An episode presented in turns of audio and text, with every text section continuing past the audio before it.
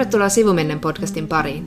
Minä olen Johanna Laitinen. Ja minä olen Jonna Tapanainen. Ja tässä podcastissa me puhumme siitä, mistä ei ole puutetta. Eli hyvistä kirjoista. Hei Johanna, yön pimeyteen.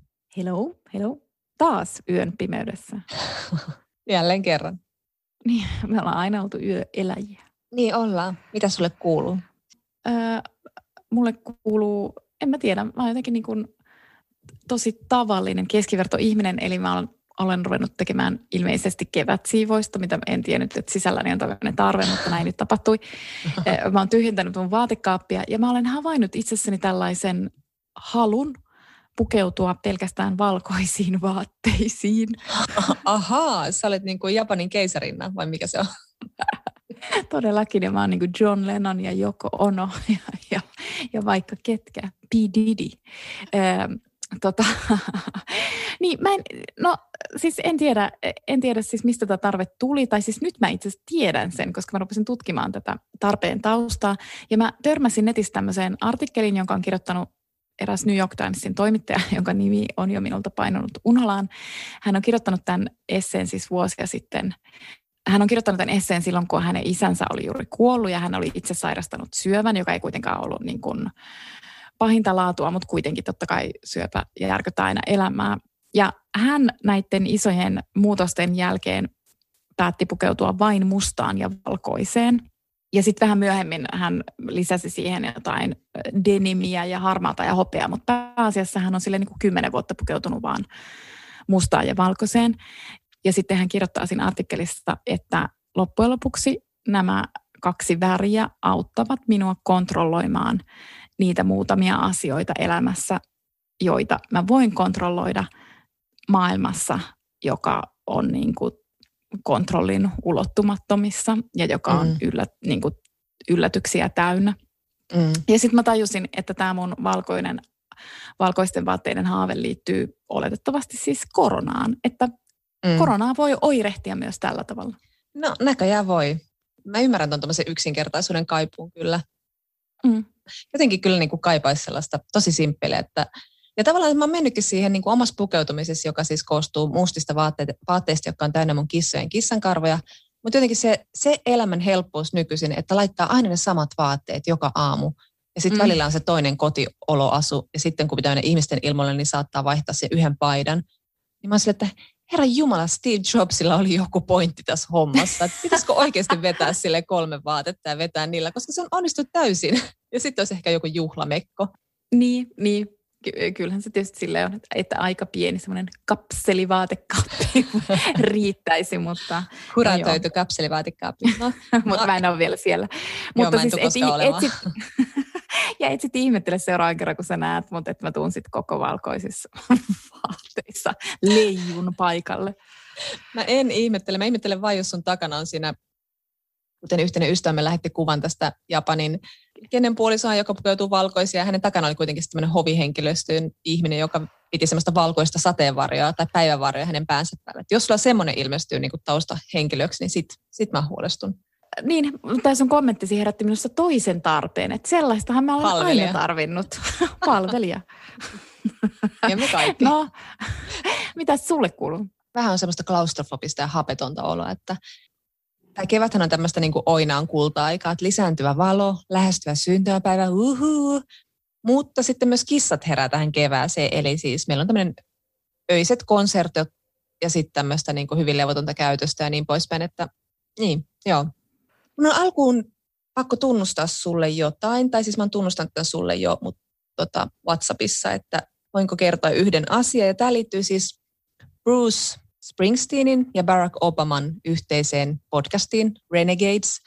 Siitä on tullut jo muutama jakso ja mä kuuntelin sen ekan jakson ja mä olin sen jälkeen sille, että en mä kyllä jaksa kuunnella näitä. Ja siis kyseessä on kaksi lempihenkilöä. Siellä on Bruce, ihana ihana Bruce ja Obama. Sen piti olla niin kuin törkeän ihanaa, mutta en mä, ei se sitten ollutkaan. Ja sulla oli samoja ajatuksia. Kyllä mäkin heti ryhdyin kuuntelemaan tota, heidän yhteistä podcastia, mutta mä kuuntelin ehkä siis viisi minuuttia tai maksimissaan kymmenen minuuttia. Se oli musta tylsä ja Obama oli ihan super ärsyttävä. Ja ja ehkä siinä sitten vielä niin häiritsi mua kaikkein eniten, että Obama, joka kuitenkin niin onnistui olemaan todella yllättävän aito, että jos kuitenkin niin kun ihminen valitaan Yhdysvaltain presidentiksi, niin harvoin me ajatellaan, että hän niin kun edustaa aitoutta, mutta sehän oli mm. niin kun hänen kantava teemansa koko vaalikampanjassa ja oikeastaan niin kun myös osa hänen presidenttikaudestaan, että hän on niin onnistunut aina olemaan jotenkin vilpittömän ja aidon oloinen, mikä on hänen niin menestyksensä salaisuus, niin sitten hän ei kuitenkaan tässä podcastissa onnistu mun mielestä olemaan sitä, vaan hän, hänen niin puheensa kuulostaa ihan tosi, tosi käsikirjoitetulta. Ja musta se on niin tavallaan epäonnistuminen. Siinä on sellaista niin tiettyä semmoista esiintymistä, että Bruce on tosi vilpittömän oloinen ja se kertoo nuoruudestaan ja se puhuu rasismista ja New Jerseystä ja sitä, miten se leikki jotenkin mustien kundien kanssa ja miten se tajus ne rajalinjat yhtäkkiä siinä omassa elämässään. Mutta sitten toi, toi Obama on jotenkin niin kuin hukassa sen roolinsa kanssa, että, että jotenkin varmaan se rento jutustelu, että sen on niin kuin vaikea olla. Ja sitten se on vähän semmoinen, että nörtistä on tullut cool, niin sitten se ei oikein niin kuin tiedä, että miten, miten niin kuin olla cool, kun kuitenkin on aina ollut nörtti. Niin tämä oli kyllä aika jännittävää, mutta sitten toisaalta tietenkin eka jakso, mä, se, mä kuitenkin kuuntelin sen alusta loppuun, mutta mä olin sille, äh, en minä jaksa kuulla, kun nämä eliitin herrat täällä jutustelee, vaikka he saavat kyllä jutustella ja varmaan voi syntyäkin hyvää keskustelua, mutta en halua mm. sanoa ok boomer, mutta olemme vähän silleen, että no, no joo.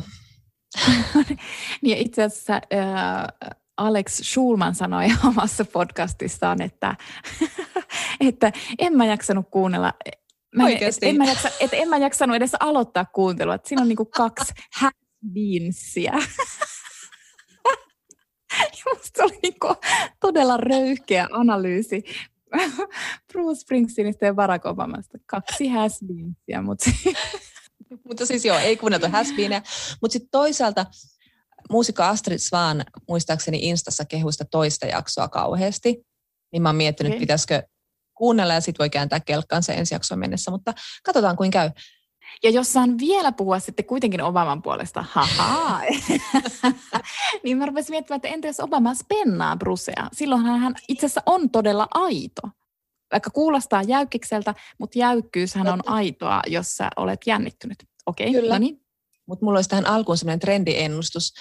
Ja mä toivon, että mä oon väärässä, ja musta tuntuu, että tämä on myös tosi hatara trendiennustus, mutta jos on niin kuin kaksi signaalia tai jopa kolme, niin kyllä se on sitten enemmän kuin hiljainen signaali.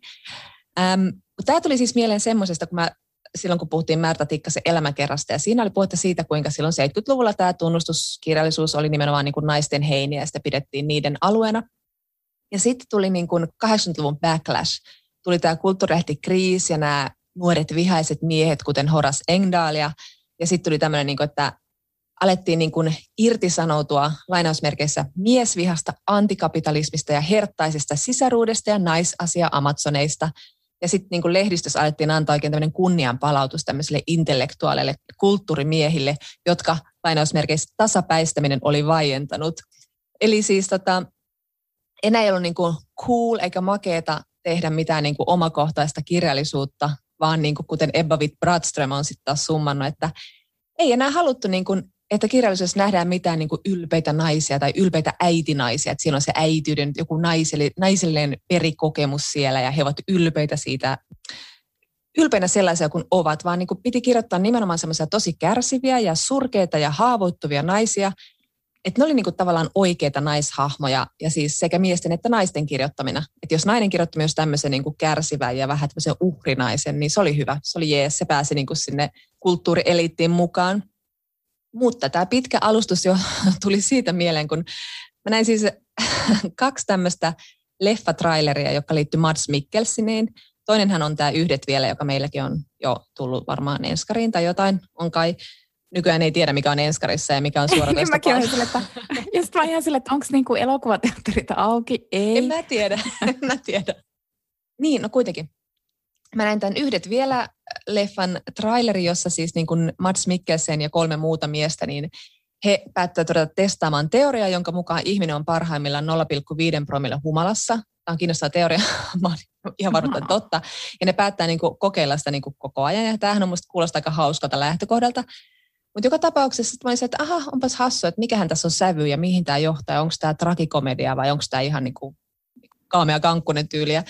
Ja tämä on siis Thomas Winterbergin ohjaama. Sitten mä näin mm. toisen trailerin, joka ilmeisesti on nyt vasta tulossa leffasta Oikeuden metsästäjät, jossa on sitten niin ikään neljä miestä, ja ne lähtee yhdessä kostamaan sitten Mikkelsenin esittämän miehen, miehen vaimon kuolemaa. Ja sitten se meno näyttää niin kuin semmoiselta toimintakomedialta, että siinä on niin kuin semmoisia hupaisia mieshahmoja, jotka kilvoittelee semmoisella mie- miehuuden alueella ja kuittailee ja niin poispäin. Mutta tämä Madsin hahmo näyttää olevan semmoinen niin todella semmoinen perinteisen äh, vahva ja väkivaltaan kykenevä niin tämmöinen mykkä äijä.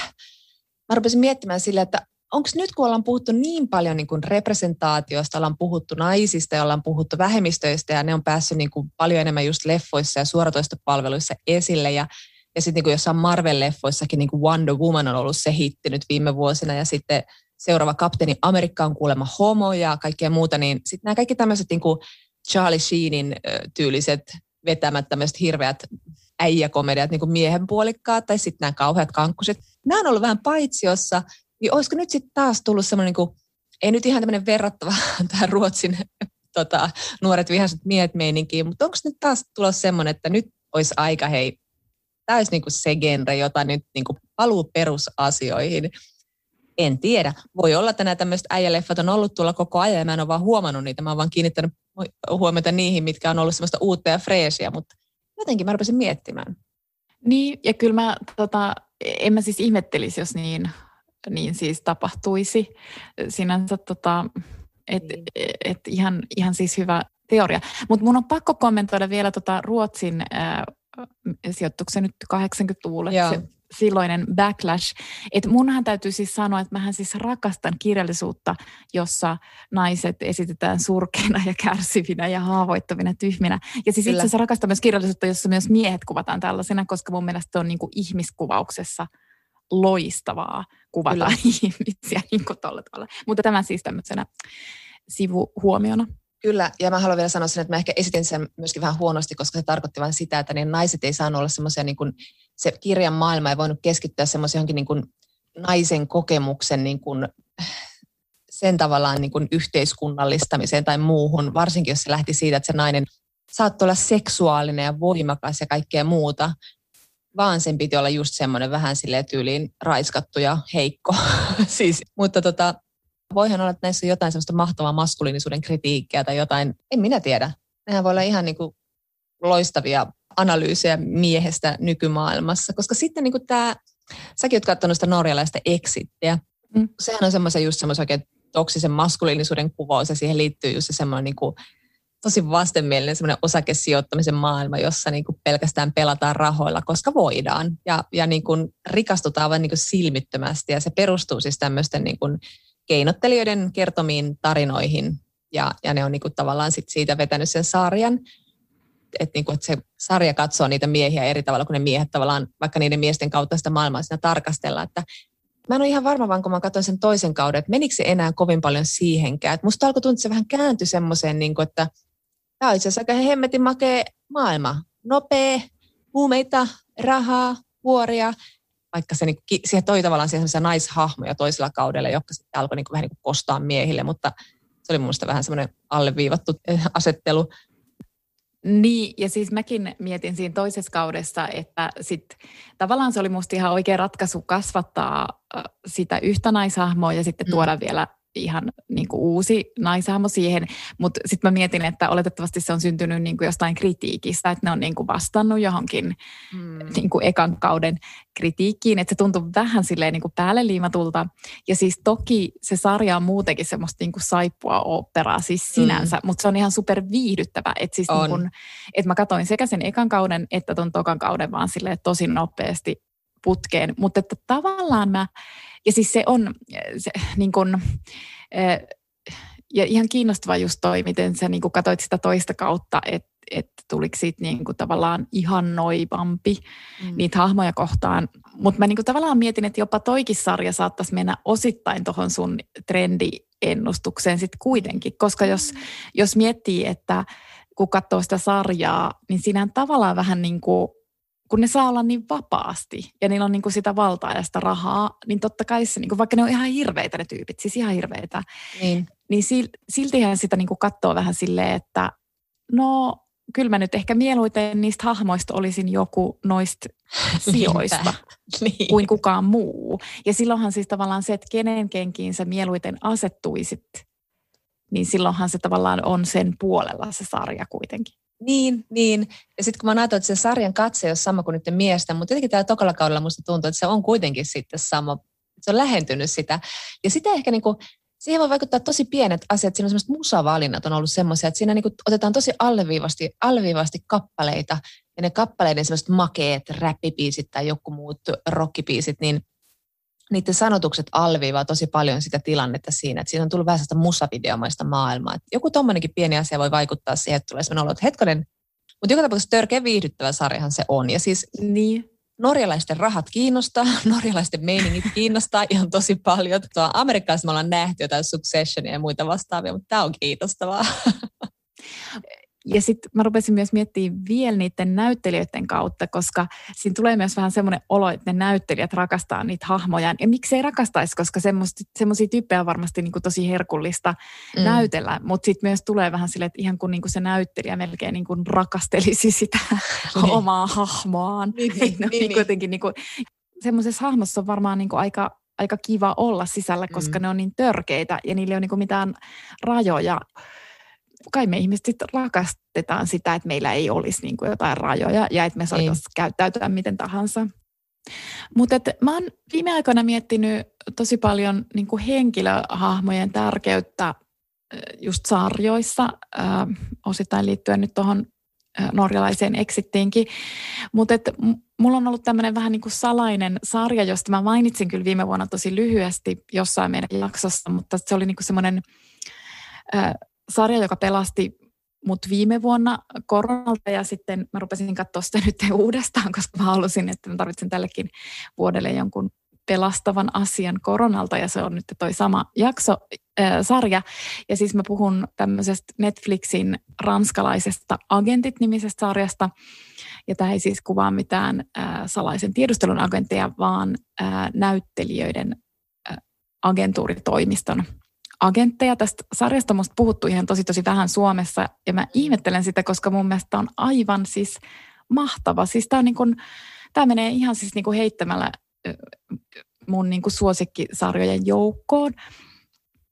Ja, ja niin kuin, mä oon sultakin, niin kuin, tai sun kanssa me ollaan just puhuttu, että mikä olisi semmoista niin kuin oikeasti semmoista feel goodia, joka ei tunnu niin kuin, ihan totaalisen höttöiseltä hömpältä, mm. mutta se saisi olla hömppää, mutta siinä olisi niin kuin jotain jotain muutakin, niin sitten tämä on niin kuin siihen ihan täydellinen. Tämä siis sijoittuu parisilaiseen agentuuritoimistoon ja kertoo sen agenteista ja siinä seurataan sen agentuuritoimiston käänteitä. Siinä tapahtuu erilaisia vaiheita sille, sille niin kuin firmalle, mutta sitten niin kuin erityisen suolan tähän sarjaan tuo se, että tässä on tämmöisessä cameo-roolissa niin kuin itseään esittäviä niin kuin oikeita, oike, oike, oikean elämän oikeita ranskalaisnäyttelijöitä.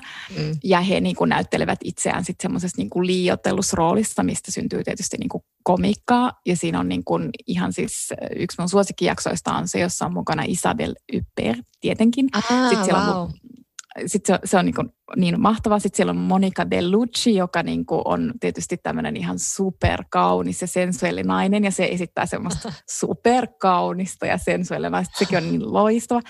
Sitten tässä on Jean Reno, sitten Juliette Binoche on yhdessä jaksossa, sitten siellä Oi, on Charlotte. Ihana siellä on Charlotte Gainsbourg ja sitten siinä on poikkeuksena näistä niin kuin ranskalaisten näyttelijöiden joukossa, niin viimeisellä kaudella on myös Sigourney Weaver, joka puhuu siis todella hyvää ranskaa.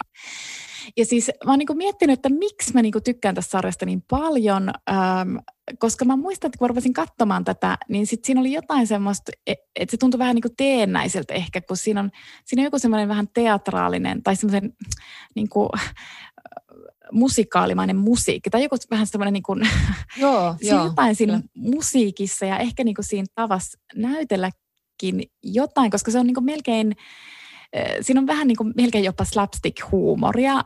Mm että siinä oli jotain vähän ehkä liioteltua ja mä ensin vierastin sitä, mutta sitten jossain vaiheessa mä vaan niin kuin täysin rakastuin siihen sarjaan. Ja niin kuin mä ajattelen tällä hetkellä, että se perustuu tosi paljon niihin hahmoihin ja sitten tietenkin se perustuu niiden hahmojen takana oleviin näyttelijöihin, että ne on vaan niin kuin ihan loistavia on näyttelijät. Ja mä tarkoitan nyt näin näyttelijöillä tietysti näiden superstara vierailijoiden tähtien lisäksi niitä, niitä niin kuin agentteja näytteleviä, minulle mm. ainakin täysin tuntemattomia ranskalaisia näyttelijöitä.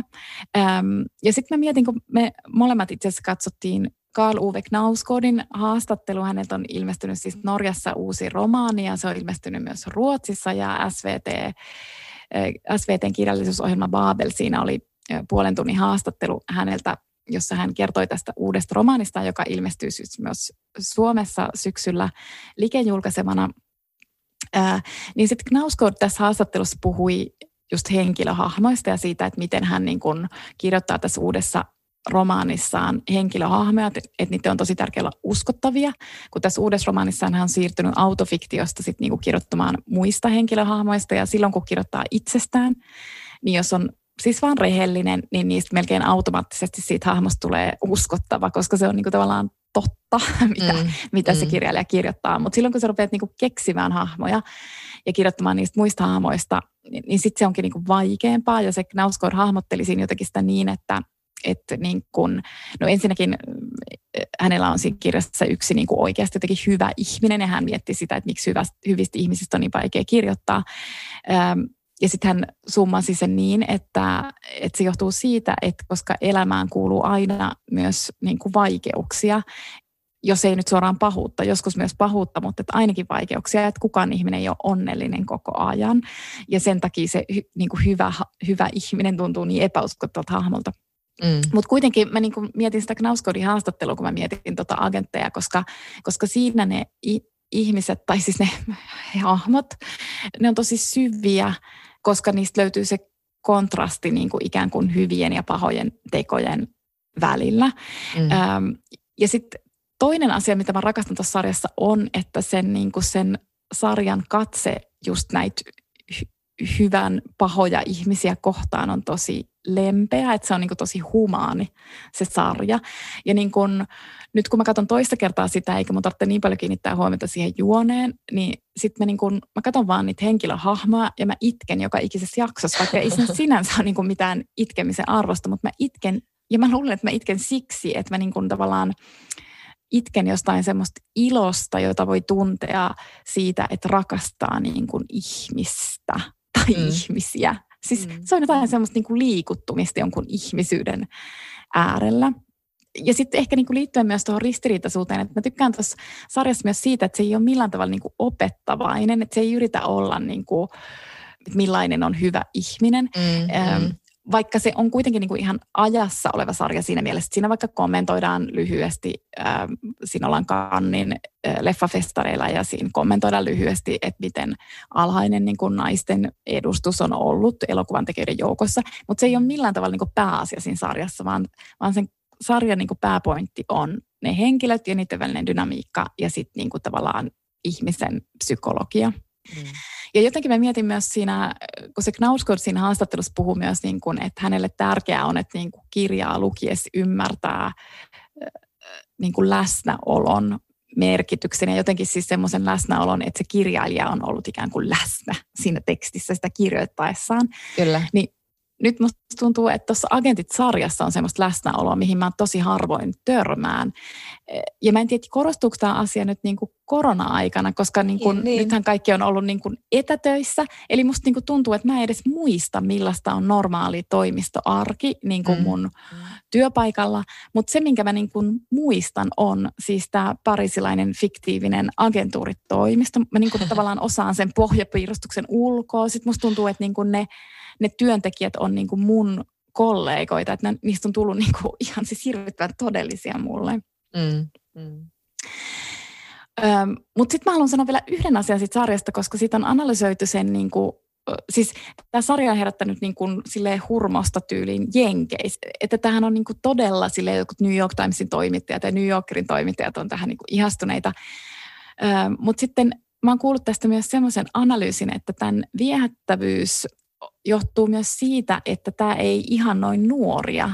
Niin kuin mm. periaatteessa melkein kaikissa muissa niin kuin elokuvissa ja TV-sarjoissa niin ihannoidaan niin kuin nuoruutta. Mm. Mutta siis tässä sarjassa on, siis tässä on myös muutama nuori hahmo, mutta tässä on niin kuin silleen 40, 50, 60, 70 ja niillä kaikilla on elämä ja se tuntuu tosi todentuntuiselta se elämä. Ja se ei niin kuin tavallaan, se ei tunnu siltä, että se on sitten niin kuin ohi, vaan että ne tekee ihan samanlaisia asioita kuin mitä niin kuin, kaikki ihmiset kaikenikäisenä tekee, mutta ne tekee ehkä sen sitten niin kuin omalle iälleen myös tyypillisenä, että ne ei myöskään niin kuin yritä tavoitella nuoruutta, vaan ne on tyytyväisiä sen ikäisiä kuin ne on.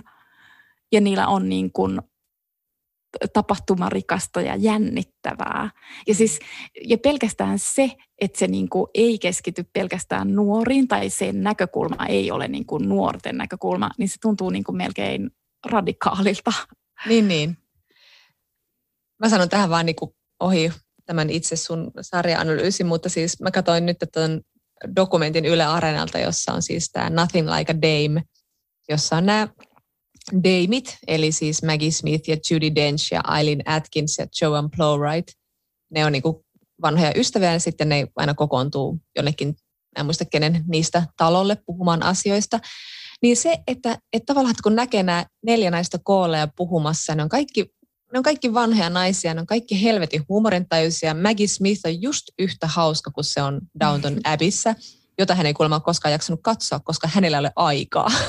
ja ilmeisesti hän viittaa sillä siihen, että tyylin kuolema lähestyy kohta. Ja se on aivan helvetin hauska. Sitten mä katson niitä neljä naista, mä että miten tämä voi tuntua aina yhtä sille ravistelevalta sille, että nyt mä taas haittaakaan vanheneminen, kun mä näen nämä naiset. Ja, mutta sen semmoisen näkee sen semmoisen maailman kuvan, jossa voi olla itse vanha, hauska nainen. Ja se tuntuu jotenkin kauhean lohduttavalta. Niinpä. Ja siis mulla on ihan samanlainen tuommoinen sarja on se Shits Creek, joka nyt on, josta on nyt tullut tämmöinen iso juttu sen viimeisimpien kausien jälkeen.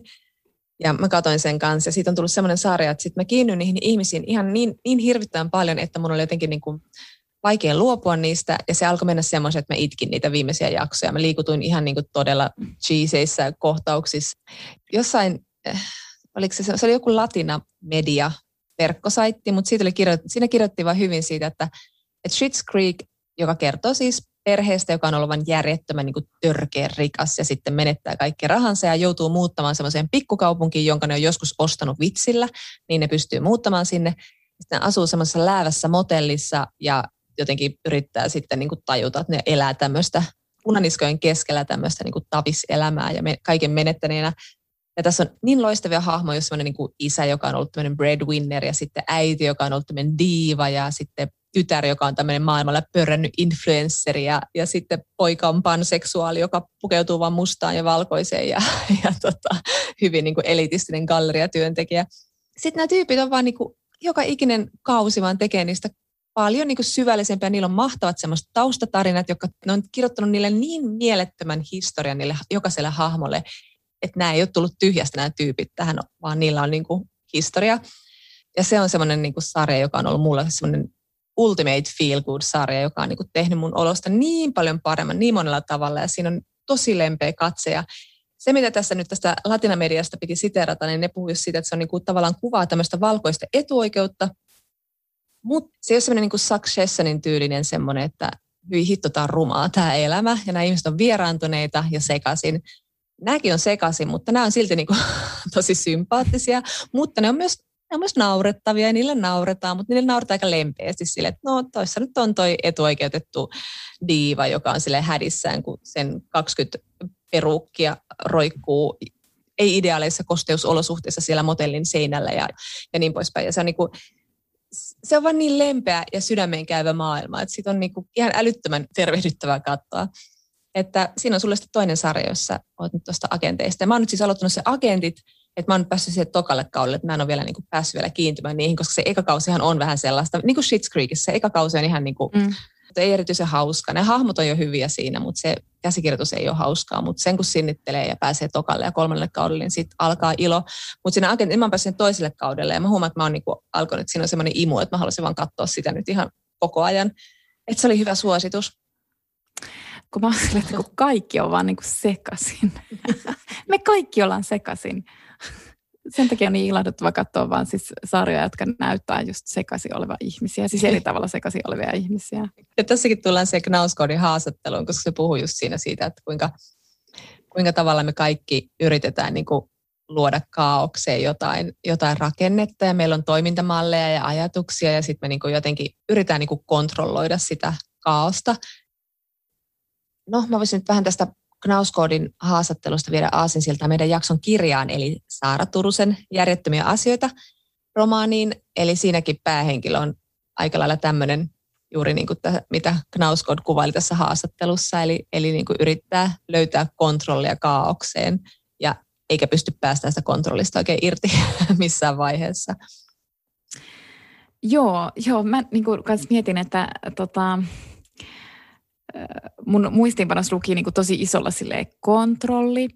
että se oli niin kuin selkeästi tämän kirjan aihe, tai siis semmoinen aihe, johon mä niin kuin koko ajan niin kuin törmäsin, ja totta kai niin kuin kertoja myös toi sitä selvästi sieltä ilmi, mutta sitten mä myös niin kuin toinen aihe, mitä mä pyörittelin tässä, niin on sitten kuoleman pelko, koska mun mielestä tai siis nämä niin kuin siis liittyvät yhteen ja nämä on jollain tavalla niin kuin toistensa ehkä semmoisia vastavoimia. Mutta ehkä lyhyesti tuosta romaanista, että, että tässä siis tässä romaanissa on nimettömäksi jäävä kertoja ja itse asiassa moni muukin henkilöhahmo jää nimettömäksi. Tämä Tämä on aika pitkä aikajakso, jota tässä kuvataan. Tässä on varmaankin yli kymmenen vuotta arviolta. Tässä on hyvin keskeinen paikka Barcelona. Tämä kertoja on suomalainen, mutta sitten menee vaihto-oppilaaksi opiskelemaan Barcelonaan aika opintojen alkuvaiheessa, koska haluaa vaan jotenkin päästä espanjan kielen lähelle, johon hän on hurmaantunut ja sitten hän siellä niin kuin pitkittää sitä puolen vuoden näitä niin kuin vaihto-oppilasjaksojaan. Ja Barcelona on myös paikka, jonne hän sitten palaa elämässään vuosien aikana usein, sillä hän siellä silloin vaihto kohtaa miehen, jonka kanssa sitten heille syntyy parisuhde. Ja tässä kirjan, pitkin kirjan matkaa se tavallaan niin kuin oikeastaan niin kuin ainut jännite tässä kirjassa on siis se, että se kertoja miettii koko ajan sitä, että seura, seuratako tavallaan järkeä vai tunnetta. Ähm, eli että seurustellako tämän miehen kanssa, joka asuu siellä Barcelonassa, vai jättääkö tämä mies. Ja tämä kertoja itse siis viettää aikoja kyllä siellä Barcelonassa, mutta hänen kotinsa on Helsingissä. Ähm, ja ehkä hän myös niin kuin tässä pitkin kirjaa sit miettii myös, että, että mit, mitä niin kuin ylipäänsä se järki on ja mitä se tunne on. Minusta tässä oli niin kuin huomionarvoista tässä kirjassa, että yleensä jos meillä on vaikka kertoja, joka käsittelee perhettä tai että, niin kuin, että joku perhe on eräänlainen tapahtumapaikka asioille, mm. niin yleensä se perhe on sen kertojan oma perhe. Mutta tässä ei ole niin, vaan tässä se tapahtumapaikka on pitkälti Barcelona ja siellä sen miehen perhe, mikä oli mun mielestä ihan valtavan kiinnostavaa. Joo, ja sitten oli, mietin, mietin koko ajan, kun mä luin tätä, että mikä, mikä tässä, niin kuin, tässä Turusen tyylissä on jotain niin, kuin niin mikä se imu on siinä, että se vie jotenkin aika vastustamattomasti mukana. Että kun aloittaa lukemisen, niin sitten vaan lukee ja lukee ja lukee ja lukee sen oikeastaan saman tien. Siis se on vaan jotenkin, siinä on joku kumma, kumma juttu. Ja sä mietit, että se jotenkin täytyy liittyä siihen rytmiin, johonkin semmoiseen niin kuin, niin ehkä tämä, niin kuin, tämä Turunen on löytänyt tähän proosansa jonkin tämmöisen niin kuin, ihmen rytmin taian, joka vaan niin kuin, se on hyvin toiminnallista hänen tekstinsä ja se on eteenpäin menevää. Siis tähän niin kuin, kymmenen ekaa sivua, niin tämä päähenkilö on rakastunut Espanjaan, muuttanut Barcelonaan taidekouluun ja rakastunut tähän puolisoon, josta tämä koko kirja kertoo. Ja tämä menee koko ajan niin kuin eteenpäin, mutta sitten tämä ei mene silleen, että just toi, mitä, mitä sä sanoit siitä, kuinka se vaiheilee, että ollako vai eikö olla ja seuratako järkeä vai, vai sydäntä ja mitä tehdä, niin sekin on sellaista, niin kuin, se vaiheilu on niin uskottavaa, se on just sellaista, mitä ihminen tekee. Että se junnaa jossain asiassa, vaikka ihmissuhteessa kymmenen vuotta, eikä vieläkään päätä, että onko me tässä ihmissuhteessa. Sitähän sitä tehdään. Ja, ja siinä ei niin kuin tapahdu mitään käänteitä, vaan se on se jatkuva kela, joka pyörii päässä. Ja sitten tästä vielä tästä tyylistä, että just toi, että tässä on niin kuin niitä nimiä ja, ja tämä dialogi on epäsuoraa kerrontaa. Että tavallaan se ei paaluta niillä nimillä sitä niillä ihmisten nimillä tai sillä semmoisella dialogilla oikein mihinkään. Että se kaikki tuntuu tavallaan sen jatkuvalta semmoiselta päänsisäiseltä kelaamiselta ja kelaamiselta. Se miettiä, miettiä, miettiä. Kirjan tyyli on jotenkin niin yhtä sen kirjan päähenkilön äänen kanssa. Ja kun sitten tässä on niin tämä ikuinen vertailu, tulee sellainen olo, että kuka ei voi sanoa mitään uutta siitä, minkälaisia on suomalaiset versus vaikkapa espanjalaiset, että siellä on just tämä, että suomalaiset on tällaisia nämä etelämaalaiset on tämmöisiä. Eikä niin kuin Turunenkaan ehkä sano mitään uutta tästä sinänsä. Hän kyllä sanoo hyvin niin kuin hauskoja ja todella oikean osuvia yksityiskohtia sieltä. Mutta mm, että sitten kun se miettii näitä niin kuin just vaikkapa näitä just minkälaisia suomalaisia, minkälaisia, minkälaisia espanjalaisia, niin siinä voisi tulla semmoisia rasittavia tämmöisiä niin kuin hetkiä, kun paikalle astuu kirjailijan ääni, joka kertoo vähän minkälaisia eroja meillä on, vaan ne kaikki tuntuu jotenkin niin luontevasti sen päähenkilön ajatuksilta. Vaikkapa siinä on semmoinen yksi kohtaus, jossa hän on Espanjassa ja sitten hänen paikallinen ystävä soittaa, että hän on kokenut keskenmenon. Ja sitten hän niin pahoittelee siinä puhelimessa ja sanoo, että onpas kauheata. Ja sitten tämän, tämän päähenkilön puoliso sanoo, että no hei, sun pitää mennä sinne tapaamaan sitä sinne sairaalaan. Sitten se olisi, että no ei, ei tietenkään pidä, että Herra Jumala. Ja sitten kertoo, no miksi, miksi sitten muuten soitti sulle? Ja sitten se niinku yrittää uskoa sitä miestä, että okei, no mä menen sinne ja vie sinne jonkun keksipaketin. Ja sitten se tajuaa, että se koko sairaalahuone on täynnä sukua ja ystäviä, jotka on kokoontunut sinne lohduttamaan tätä pariskuntaa, joka on kokenut keskenmenon. Ja, ja sitten se niinku menee sinne paikalle ja, ja ihmettelee sille, että, että se tekee semmoisen huomion, joka ei tule semmoisella niin kirjailijan luennoivalla äänellä. Tämä henkilö sinne miettii ohikiitävän hetken vain, että niin, mä en ole koskaan niin kuullut kenestäkään mun ystävästä tai tuttavasta, joka olisi kokenut keskenmeno, vaikka se on tosi yleistä ja, ja niin poispäin. Ja jatkaa matkaansa. Tämä on koko ajan niin kuin, tavallaan hänen pään sisäinen maailmansa on myös tämän niin kuin, tekstin tyylissä. Long kyllä. story short. Mutta tässä on niin kuin, semmoinen imu, joka pitää otteessa. Että se on niin kuin, kyllä Turusen ihan niin kuin, oma erityislahjansa. Niin, ja sitten mä luulen, että se imu liittyy semmoiseen niin kuin, tavallaan rehellisyyteen – Mm. Tai se liittyy niin kuin tavallaan siihen uskottavuuteen. Turusen niin vahvuus on ehdottomasti se, että hän on niin vilpitön ja rehellinen ja se liittyy siihen, että hän on kertojana uskottava, että tässä ei ole mitään falskia, mitä hän sanoo. Mä en ainakaan niin kuin kiinnittänyt yhteenkään lauseeseen huomiota, että se olisi tuntunut jotenkin falskilta suusta. Ja mä luulen, että se, niin kuin se kiinnostavuus liittyy sitten siihen, mm. että periaatteessahan ne asiat ei ole erityisen kiinnostavia, mitä hän kertoo mm. sinänsä. Tai siis, tai siis ne on niin kuin tavallista elämää, mm. mutta mut silloin, jos sitä tavallista elämää katsoo aika vilpittömin silmin ja mm. kertoo siitä rehellisesti, sen kummemmin arvottamatta edes niin kuin sitä, mitä näkee muille, niin sitten jotenkin heti tulee niin kuin kiinnostavaa. Niin, ja sitten se semmoinen tietty arkisuus, joka tekee tästä sen uskottavan kanssa, että et just tämä, että ei ei tule mitään poseeraavaa kuvausta barcelonalaisilta klubeilta, joissa bailataan huumeissa, vaan silleen, että no tämmöinen sitä nyt sitten oli ja sitten jossain vaiheessa alkoi kyllästyttää. Mutta just toi vilpittömyys oli mullakin se sana, joka tuli niinku siitä tästä jotenkin läpi. Tai jotenkin semmoinen häpeämätön semmoisten asian kela, asioiden kelaaminen, jotka voi olla aika niin kuin häpeällisiä.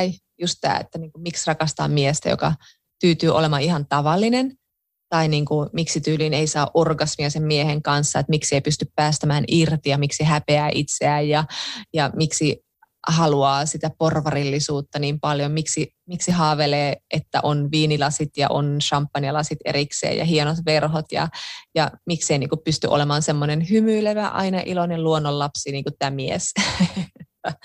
että tässä on jotain niin kuin, tässä on kyllä tosi herkullisia kohtia, että on oikeastaan aika hauska romaani myös moni, monessa kohtaa.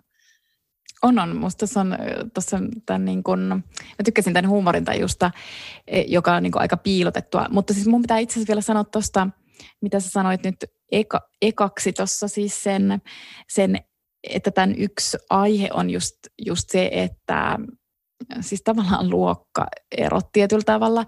Että just se, että, että se nainen kipuilee koko ajan sen kanssa, että onko se mies niin kuin riittävän porvarillinen, vaikka sillä miehellä on siis porvarillinen tausta tai ainakin perhe pitää yllä siitä porvarillisuuden ideasta silloin tällä, mutta sitten se mies kuitenkin tyytyy niin kuin sut vähän ja se tyytyy niin kuin työelämässä aika vähän ja se asuu välillä niin kuin tosi kulahtaneissa asunnoissa ja se on tälle kertojalle ongelma.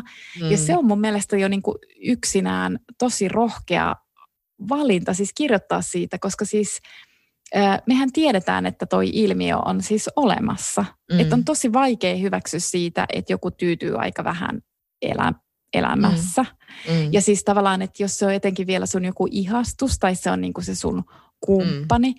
niin se, se just herättää niin kuin jotain piilottelun halua ja häpeää. Mutta siis virallinen mielipidehän siitä on silleen, että eihän sillä ole mitään väliä, kun rakkaus kaiken, kaikki erot mm. tota, tasoittaa ja mitä väliä sillä on, mitä toinen tekee. Mutta mut se on falski sanoa, että mitä väliä sillä on ja se on tosi rehellistä sanoa, että sillä on itse asiassa ihan valtavasti väliä. Mm. Mm. Ja että se nainen tekee niin kuin, tässä kirjassa se kertoja tekee siis niin kuin aika, aika paljonkin sen eteen, että se piilot, se on ihan oikeasti siis piilottelee sitä miestä. Aina sitä mm. haastatellaan niin kuin kotimaassaan, ää, eli Suomessa lehteen hänen, olik, oliko se nyt sitten kirjasta vai oliko se tota, näytelmätekstistä, ei sillä ole mitään väliä, mutta häntä haastatellaan lehteen ja sitten hän niin kuin oikeasti onnistuu viemään sen haastattelun läpi niin, että hän ei kerro siis, että hänellä on siis puoliso tai kumppani tai seurustelukumppani niin kuin Barcelonassa. Ja musta se on, se on niin kuin ihan, ihan aika lahjakkaasti tehty. Kyllä, kyllä. Ja sitten tässä on elämän varrella kuitenkin nähnyt myös itselläni on ollut tämmöinen, niin kuin, just tämmöinen, siis tämmöinen vähän, että on, miten tämä nyt sanoisi, kaukosuhde, joka on lähtenyt tämmöisestä niin kuin language of love. Et siis tyyliin, että ei oikein mitään niin kuin yhteyttä, koska esimerkiksi kielimuuri saattaa olla niin iso, että siinä on vain joku se, semmoinen himo, ja, mutta myös rakkaus. Tämä ei nyt vertaudu tähän niin kuin Turusen kirjan hahmoihin. Nytpä tällä hetkellä mietin silleen, että hetkinen, kenestä sä nyt puhuitkaan? Ei, mutta, mutta ei ole siis oikea esimerkki, ihan keksitty esimerkki. niin, aivan, aivan, aivan. Niin, niin siis, mutta siis tämä, että naisille se tuntuu jotenkin niin myös se, että naiset myös niin kuin voi myös positioitua sillä tavalla, että sillä miehellä ennen kaikkea pitää olla joku niin kuin drive ja kunnianhimo ja asema siinä, että se ei, niin kuin, se ei vaan riitä, että se on kaunis poika ja se on kauhean mm. iloinen. Että se ei todellakaan riitä, vaan sillä pitää olla niin kuin joku suunta ja missio. Mutta siis niin. tämä oli, tää oli hauska tämä tää just tämä häpeä. Ja sitten kun se miettii sitä just se, että mi, miksi hän haluaa olla tuon ihmisen kanssa, joka tyytyy niin vähän. Mutta vaikka tämä, niin kun, tämä kirja on tämän päähenkilön päässä koko ajan, niin tämä oli mielestäni hauska, miten niin kun, mielenkiintoinen kuva piirtyy myös sitä, just niin kuin sanoit, sen miehen perheestä ja sitä miehestä itsestään. Siitä tulee tosi kiinnostua. Siinä on monia eri hahmoja, siinä on vanhemmat eroja, tulee uusia puolisoita ja just toi vanha raha, mutta sitten sitä rahaa ei olekaan. Ja, ja sitten tämän puolison veli sairastui ja niin poispäin. Mutta sitten tämä itse, itse puoliso, tämä mies, niin on tässä vaan mahtavia detaljeja, jotka kuvataan siellä kauhean lakonisesti, että ne päähenkilö alkaa miettiä, että pitäisikö nyt viimeinkin niin kuin yrittää sitoutua tähän ihmiseen ja vaikka ostaa hänen kanssaan niin kuin yhdessä asunto, koska se meinaa joutua niin kuin kadulle sen jostain kämpästä ja sille varaa ostaa mitä tahansa mestaa enää Barcelonasta, niin kuin ei kellään on nykyisin.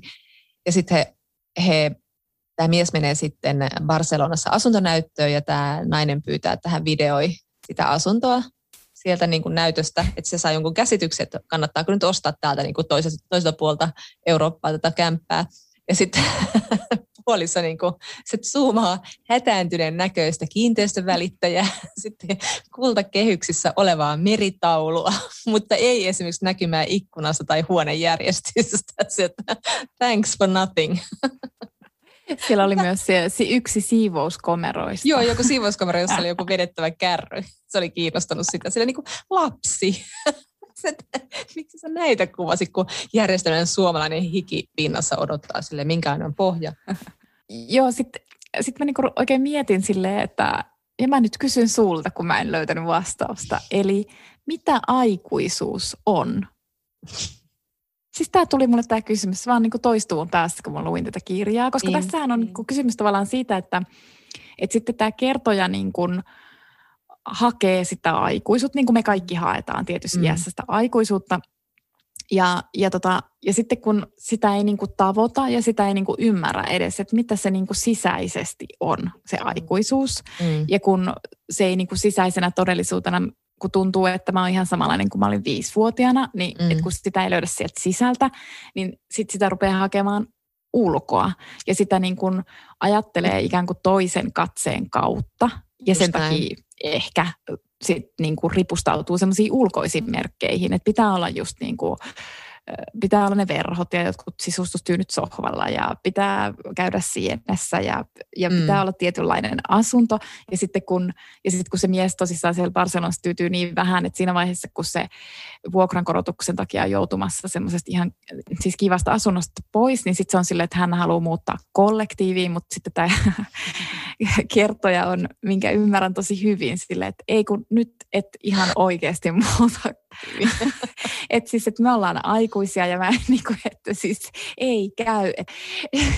ja se on jotenkin silleen niin kuin, tosi hauskaa, mutta, kun siinä, mutta siinä on niin kuin, tosi isosta asiasta kysymys sille, että mitä se aikuisuus siis niin kuin loppujen mm. lopuksi mm. niin kuin, on e, ja erityisesti mitä se on sisäisesti, koska en mä niinku ymmärrä, mitä se on. Et mä oon niinku yli nelikymppinen, enkä mä niinku vieläkään sille, että et mikä musta tekee niinku aikuisen, jos unohdetaan niinku nämä ulkoiset merkit.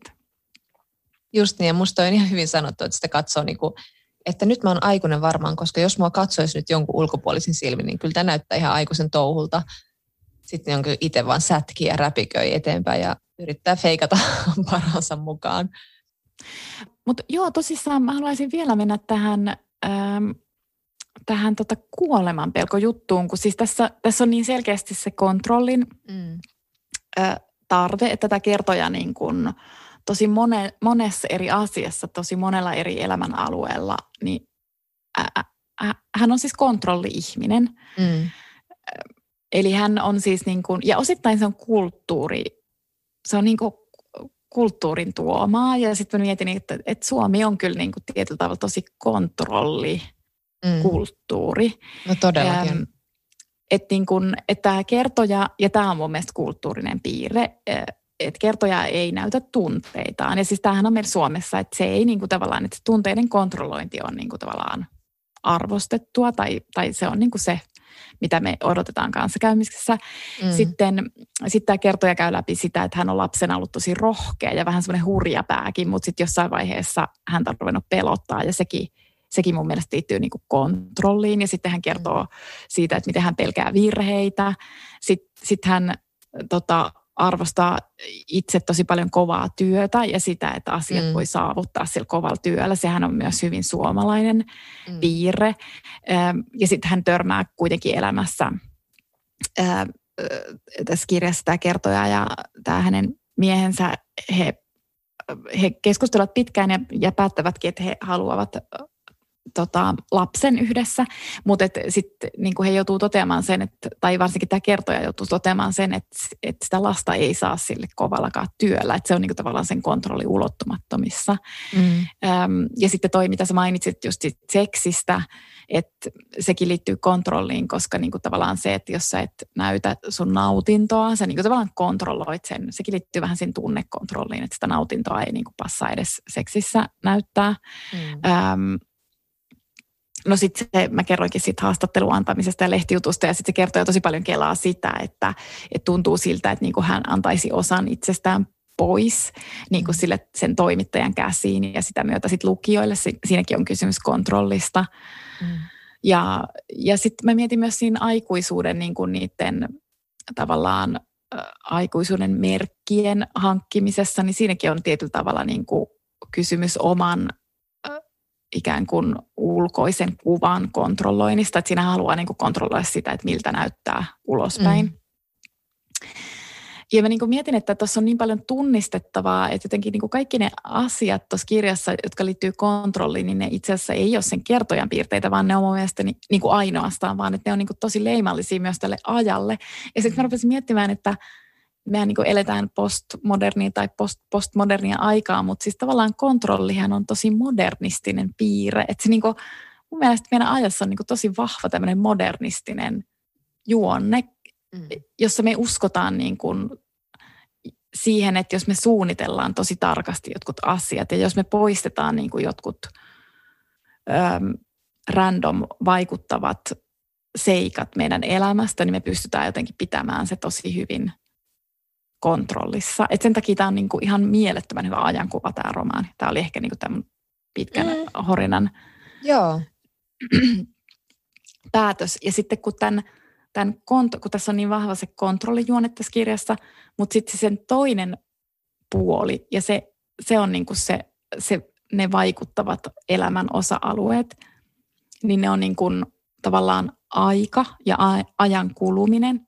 Ja käytännössä mä ajattelen, että ajan kuluminenhan siis on yhtä kuin kuolema, koska siis kun aika kuluu, niin me koko ajan lähestymme kukin meistä omaa kuolemaamme. Mm. Ja ne on niin kuin tavallaan sit sen, sen kontrollin vastavoima, koska sitä me ei voida pysäyttää aikaa. Ja sitten joidenkin kohdalla se aika loppuu ikään kuin aiemmin kuin ehkä ajateltiin. Ja se, me, se myös niin kuin opitaan tässä kirjassa. Mm. Joo, ja palaan tuosta nyt vielä tuohon Knauskodin haastatteluun, jos se puhut just tuosta kuoleman pelosta ja kuolemasta, että, että hän voi kirjallisuudessa käsitellä sitä, mutta ei hän niin kuin arkielämässään pysty käsittämään sitä ajatusta, että niin, me siis kuollaan. Ja, ja sitten se puhuu myös tästä, että kuinka tärkeää, se haastattelee tuo sinne ilmi, että kuinka tärkeää niin kuin tämä läsnäolo on, ja sitten, että Knauskodhan nyt on aina kirjoittanut tätä tämmöistä läsnäolon proosaa, että, että yksityiskohtaista kuvausta ja se on aina ollut kirjoissaan tosi siinä niin kuin hetkessä läsnä. Ja sitten Knausgård puhuu siinä siitä, että, niin kuin, että hän on läsnä vain kirjoittaessa. Sitten kun hän palaa siihen oikeaan elämään, niin hän ei osaa olla läsnä ollenkaan. Että toikin liittyy vähän just tuohon kontrolliin, että tässä niin kuin tämä päähenkilö tässä Turusen kirjassa tuntuu pystyvän niin kuin heittäytymään siihen työhön aika silleen, niin kuin, sekin on hyvin semmoinen suomalainen tai tämän ajan piirre, että sitä tehdään ja siihen heittäydytään ja sitten olla läsnä, koska tehdään mm. töitä. Mm. Mutta sitten kun olisi aika niin kuin, tuntea asioita, niin sitten onkin hirveän vaikea olla läsnä ja heittäytyä, vaan se, niin kuin se kela lähtee heti rullaamaan siellä, kun yrittää jotenkin mm. järjestää sitä elämää ja pitää tehdä valintoja ja tuntea ja mennä tunteen ohjaamana. Ja jotenkin mä vielä mietin tuota Knauskodin haastattelua ja just tuota kuolemakohtaa, että siinä, siinä haastattelussa mä just jotenkin niin kuin moneen kertaan kelasin just sitä kuolema, kuolemakohtaa, koska ja tämä on niin banaalia ja tämä on niin tyhmä tämä ajatus, minkä se Knauskod esittää siinä, mm. mutta se on, niin kuin, se on tavallaan niin kuin se ajatus, joka on niin kuin se kaikkein suurin ajatus. Siis tavallaan se Knauskod siis sanoo vaan sen, että se ajatus kuolemasta on täysin käsittämätön meille. Mm. Että me ollaan ihan silleen, että mitä, että et siis mikä tämä siis on, tämä kuolema, että niin. miten se voi olla niin, että me eletään niin kuin yhdessä hetkessä – ja ylipäänsä sekä Nauskot puhuu siinä haastattelussa siitä, että elämäkin on niin järjetön mysteeri, että koska niin kuin, että miten voi olla niin, että maapallolla on niin kuin elotonta ja sitten yhtäkkiä onkin sitä elämää. Mm. Ja sitten niin kun, ja sit, että se selittää siinä haastattelussa, miten se niin kun tutkii jotain evoluutiobiologiaa ja se yrittää niin päästä tieteen avulla käsiksi tähän mysteeriin. Mutta mitä enemmän se lukee, niin sitä mystisemmäksi se elämä muuttuu. Ja sitten mm. Oskar sanoi siinä haastattelussa, että ja sitten me kuolemme. Ja, ja, ja siis se on niin mahtava kohta siinä haastattelussa, koska se on just niin, että, sille, että, että me ollaan ihan sille todella ällistyneitä tästä niin kuin elämästä ja kuolemasta, jotka on täysin toisinsa liittyvä niin kuin pari, ja sitten mm. me vaan yhtäkkiä kuollaan. Että se tapahtuu sille yhtäkkiä, mm. ja sitten se on täysin niin kuin lop, niin kuin, se on niin lopullista. Siis silleen, niin kuin, että ei ole mitään välimuotoa. Mm. Ja, ja siis toi Knauskodin haastattelu liittyy tosi läheisesti tähän Turusen kirjaan, koska tässä Turusen kirjassa on kohta, jota mä kans luin ihan tosi monta kertaa. Ja se menee näin, että mietin vuorenrinnettä, hautaa ja arkkua sekä ruumista, joka makaa arkussa, vaikka äsken vasta nauroi ja käveli. Mm. Ja se on tavallaan sama ajatus Turusella kuin mitä Knauskoodilla. Niin, siis käytännössä niin. sille, että ja sitten me kuolemme. Siis että se on niin. vaan se yksi hetki ja sitten se on niin kuin sille, että no se oli sitten siinä.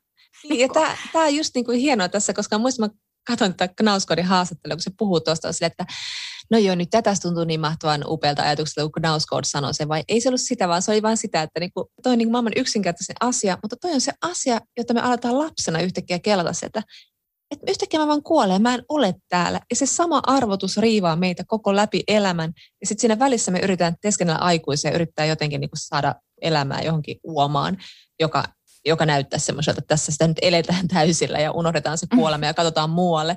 Kun nyt mä mietin just niin kuin mun vanhempi poika, joka siis täyttää kohta seitsemän, niin se silloin nyt ollut koko vuosi tämmöistä niin kuoleman pelkoa. Tai siis nyt ihan hiljattain on alkanut miettiä, että häntä pelottaa, että hän kuolee, häntä pelottaa, että me kuollaan. Ja sitten toi sama, mä pelkään, että mä kuolen, mä pelkään, että mun mm. läheiset kuolee. Miksi kuollaan? Mitä sitten tapahtuu? Tätä kysymystä sitten katella ja sitten tätähän niin kuin, niin, no parhaat kirjathan tätä just käsittelee. Knauskort sitä nyt on ainakin yrittänyt käsitellä niin koko uransa ajan. Niin, ja sitten mun mielestä nyt tässä sitten Turunen ja niitä yhdistää itse asiassa se, että ne molemmat niin kuin uskaltaa käsitellä tota, niin kuin maailman siis suurinta, mutta samalla banaaleinta kysymystä silleen tosi suoraan. Niin, niin just niin näin. Tavallaan se... sanoo sen niin kuin ääneen sen ihan tosi tyhmän ajatuksen, että... Et miten, voitteko tajuta? niin, niin, että miten tämä voi olla niin kuin näin. Niin. Ja sitten mäkin niinku tunnistan tuon, voi ei nyt, nyt terveisiä teille kotiin, mutta kun mäkin niinku tunnistan, mä oon, niinku, mä oon niinku miettinyt koko niinku tämän koronavuodenkin vaan sitä, että mikä on niinku pahin skenaario, onko niinku pahinta, että vanhemmat kuolis vai olisiko mm. niinku pahin, pahinta, että joku niinku mun sisaruksista tai minä kuolisin, että joo, kyllä se olisi kuitenkin pahinta. Sitten on niinku tosi surullista ajatella, että miltä omista vanhemmista sitten tuntuisi. Siis what? Että niin. tämä Kela tässä pyörii. No mutta sitten tässä Turusen romanissa mä niin mietin myös sitä, että kun tämä käsittelee just niin sitä rakkautta ja sitten tämä käsittelee niin myös sitä pohdintaa sit lasten, lapsen hankinnasta, niin mä ajattelen, että nehän on niin tavallaan kaksi vastausta mm. kuoleman pelkoon. Tai silleen mä niin jotenkin ajattelen, että, että ehkä rakkaus niin No tavallaan se tuo elämän merkityksen, mutta se tavallaan myös ehkä muuttaa ajankulun kokemusta, ainakin silloin, jos on tosi rakastunut. Ei se ehkä sen jälkeen sitten enää. Mutta kuitenkin, että siinä on niin jotain, eh, jotain semmoista, ja sitten Turunenkin kirjoittaa tosi itse, että rakkaus on yksin jäämisen pelkoa. Ja sitten mä niin mietin, että niin, ja onko se sitten vielä sen lisäksi myös niin kuin kuoleman pelon selättämistä. Ja sitten mä mietin myös lapsista, että sehän on niin kuin tavallaan, että sähän niin kuin siinä ikään kuin kumoat sitä mm. kuolemaa. Niin, jollain tavalla, äh. mutta sitten se tavallaan tulee jotenkin kernaisvaikutuksena se kuoleman pelko, koska sitten tavallaan panokset lisääntyy ja pelko niin, kasvaa. Niin. Ja sit, mutta siis tietenkin siinä on se, sit sitä paetaan sillä. Niin ja siis toki, siis toi on tosi, tosi hyvä lisäys, koska niin mä itsekin ajattelen, että sit kuitenkin niin kuin sekä rakkaus että lapsen hankkiminen hän vaatii ihan mieletöntä rohkeutta ja musta tuntuu, että mä itse olen niin kuin ollut molempiin niin kuin liian pelkuri, että mä en, mm. niinku, niin, mä en niin. niinku pysty siihen, koska sitten kuitenkin, että sen kuoleman pelo ikään kuin voittaa sit olemalla niinku ihan todella rohkea. Ja mä niin. en ole niin rohkea. Tai sitten se on just vain sitä niinku elämän kontrollointia ja elämän aikuisuutta, että tehdään niitä valintoja, joita oletetaan tekevän. Ja koko ajan tämä päähenkilö tässä Turusenkin kirjassa miettii, että niin, no, että se on ihan samanlaista vaiheilua kuin se miehen suhteen, että haluaako hän lapsen ja miksi hän haluaa lapsen, jos haluaa oishan se kiva vai oisko. Että sekin on vähän semmoinen, että se kuuluu siihen elämän vaiheeseen miettiä sitä lasta. Ja sitten on tosi vaikea erottaa, että mikä on se halu ja mikä on se normi. Mutta niin, mikä nyt, mitä nyt pystyy erottamaan mistään normista milloinkaan, mutta Mm. Mutta sitten mä mietin myös semmoista, kun mä kiinnitin huomiota, että tässä kirjassa toi Turunen kirjoittaa tosi paljon niin kuin luonnosta, tai siis niin paljon kuin siitä voi kirjoittaa siis kaupungissa, kun tämä on tässä ollaan tosi paljon kaupungissa, tässä käydään myös niin kuin maalla. Mutta sitten mä mietin, että onko niin kuin luonnokin yksi keino häivyttää kuoleman pelkoa, kun sitten tuossa jossain kohtaa toi Turunen kirjoittaa jotenkin, jotenkin silleen, tai ei ole suora sitaatti, mutta jotain, että, että luonto on niin kuin jotain, mikä oli ihmisille itsestään selvää joskus aiemmin, mm. mutta jota me nyt niin kuin kaivataan, koska me ollaan ikään kuin etäännytty siitä. Niin, ja sitten mä mietin myös tätä viherkasvitematiikkaa, joka tuli myös esille tuossa sivuhenkilössä, kun hänellä olisi tyyli yksi viherkasvi, joka siellä toisessa huoneessa, joku, mä en nyt muista tarkkaan, mutta jotenkin semmoinen vähän, vähän epäonninen suhta, suhde siihen yhteen viherkasviin. Voi olla, että muistan nyt väärin, mutta joka tapauksessa nyt tässä on myös paljon tätä, että hän yrittää ja menestyksekkäästi siis hoivaakin näitä, näitä viherkasveja sitten kuitenkin siellä Barcelonan auringon alla, että siellä ne jotenkin kukoistaa. Että tota, Ehkä tässä jotain vertauskuvallisuutta sitten. Ehkä sitten, koska Kiinan ruusun nuppu tippui Helsingin asunnossa lattialle ennen Juuri näin. avautumistaan. Että onko se sitten se rakkaus kuitenkin? Koska muu, kyllä mulle tuli, kun mä luin tämän kirjan, ja mä oon ajatellut näin pitkäänkin, että kun siis tavallaan niin kuin feministisessä keskustelussahan on, ja ihan syystä myös niin kuin kritisoitu siis parisuhdetta ja avioliittoa ja niin kuin, ää, niin edelleen. Ja sitten mm. niin kuin, muistetaan aina muistuttaa, että, että elämässä parisuhde ei ole maailman tärkein asia. Ja edelleen sanon, että ihan syystä semmoista keskustelua käydään. Mutta sitten mä kuitenkin olin silleen, että, mutta että ehkä parisuuden rakkaus on sitten kuitenkin maailman tärkein asia. Tai siis tavallaan Sori, mä nauran he. Niin, mutta kun siis tavallaan, että eihän se niinku, kun ihmiset kaipaa sitä niin hirvittävästi, Mm, niin niin on se hupaisaa tietysti se. Ei se ole huppaisaa. no okei. Okay. Joo, mutta siis tota, niin. No mutta siis sinänsä ihan kiva, että on romaani, joka saa ajattelemaan näinkin, että oisko. Tämä on ihan radikaali ajatus meidän podcastin historian ajassa. Että Niin, kyllä. Pitää Se uskaltaa mennä ajatuksissa uusille urille. näin on. Ja tässä vaiheessa voidaankin ruveta niinku kieltämään kaikki, mitä ollaan aikaisemmin sanottu. No tietenkin, minähän käännän takin aina, kun mahdollista. Valkoisen takin. Mutta nyt täytyy lopettaa, koska nyt me ollaan puhuttu jo aika kauan. Oi, oi. Oido. Oido. Ensi kertaan. Kiitos, että kuuntelitte. Moi moi. moi. moi.